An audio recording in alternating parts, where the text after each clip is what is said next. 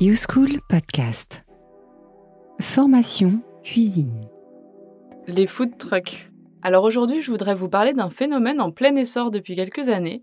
Donc, il s'agit du phénomène des food trucks. Donc, un food truck, en fait, c'est un restaurant mobile qui va proposer des plats artisanaux, des plats faits maison, qui sont à base de produits frais généralement.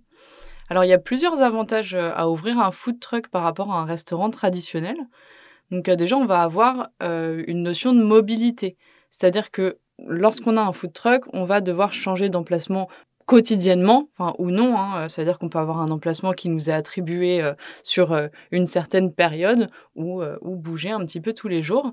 Et donc, ça va permettre de toucher une clientèle un petit peu plus large que celle d'un restaurant classique. Parce que qui dit mobilité dit que l'on touche une nouvelle clientèle à chaque fois que l'on bouge de son emplacement. Donc, la vente se fait uniquement à emporter. Donc, on n'a pas besoin de serveur, donc c'est-à-dire que les frais salariaux vont être réduits.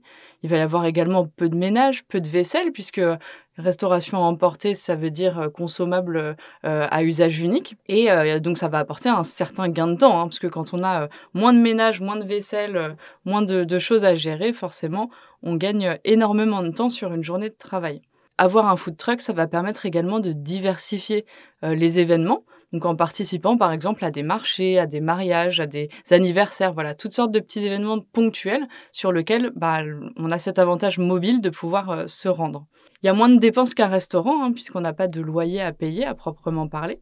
Et puis, on a une clientèle très variée. C'est-à-dire que la zone de chalandise va changer en fonction de l'endroit où on décide de se poser. Mais forcément, il y a des inconvénients à posséder un food truck, parce que qui dit avantage dit forcément inconvénient. Donc, il y en a quelques-uns qui me viennent à l'esprit. Par exemple, on va avoir une place assez limitée pour les préparations. Voilà, imaginez-vous devoir faire vos préparations dans un camion. Généralement, c'est des petits camions qui sont utilisés. Donc, il faut une certaine capacité d'adaptation. Ça veut dire qu'on est limité en équipement également, hein. Pas beaucoup de place, pas beaucoup d'équipement, pas beaucoup de plans de travail. Donc, ça peut être un petit peu difficile à gérer, surtout au début. Donc, je pense que c'est important de passer par la restauration traditionnelle avant, hein, pour justement être capable de se créer cette capacité d'adaptation. Voilà, il y a un deuxième inconvénient qui me vient à l'esprit, ça va être sur les autorisations d'emplacement. Parce que comme je vous le disais au début du podcast, c'est un phénomène qui est en plein essor, donc il y en a de plus en plus. Et ça veut dire que les emplacements vont être un peu plus limités, parce que voilà, plus il y a de monde qui demande d'emplacement, moins il y en a de disponibles. Donc ça va demander de faire des demandes auprès des mairies, des préfectures. C'est assez contraignant, il y a parfois des listes d'attente, et puis il faut savoir rebondir à un moment où voilà, on n'aurait pas d'emplacement de disponible, de savoir où est-ce que je peux décider d'aller me poser pour tout de même faire mon chiffre à la fin du mois. Est-ce que les règles d'hygiène sont les mêmes que dans les restaurants ? Ça, c'est une question qui revient souvent. Alors, tout à fait.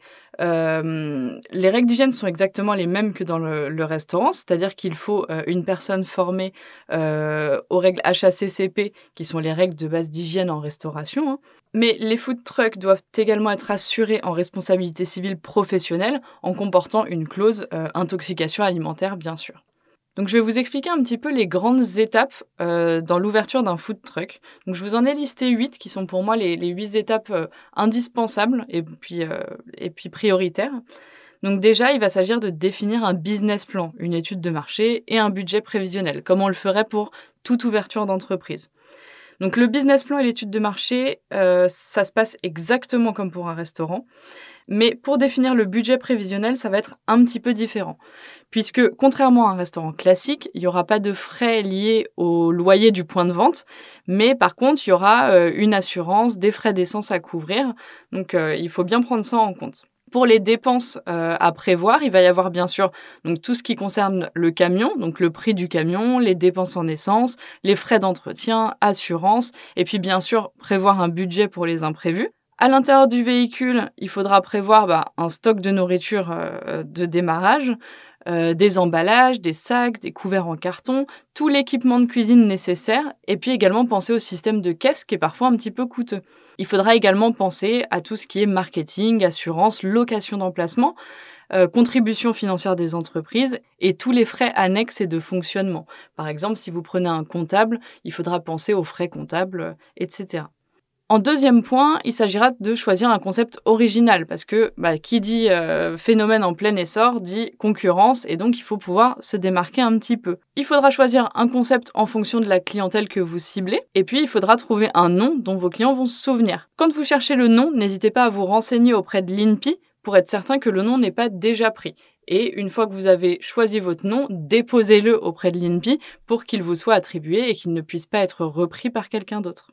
En troisième point, il s'agira de trouver le financement. Donc pour le financement, on va avoir plusieurs solutions qui existent. On pourra avoir recours par exemple à un emprunt bancaire classique. On peut également avoir recours à un crédit relais.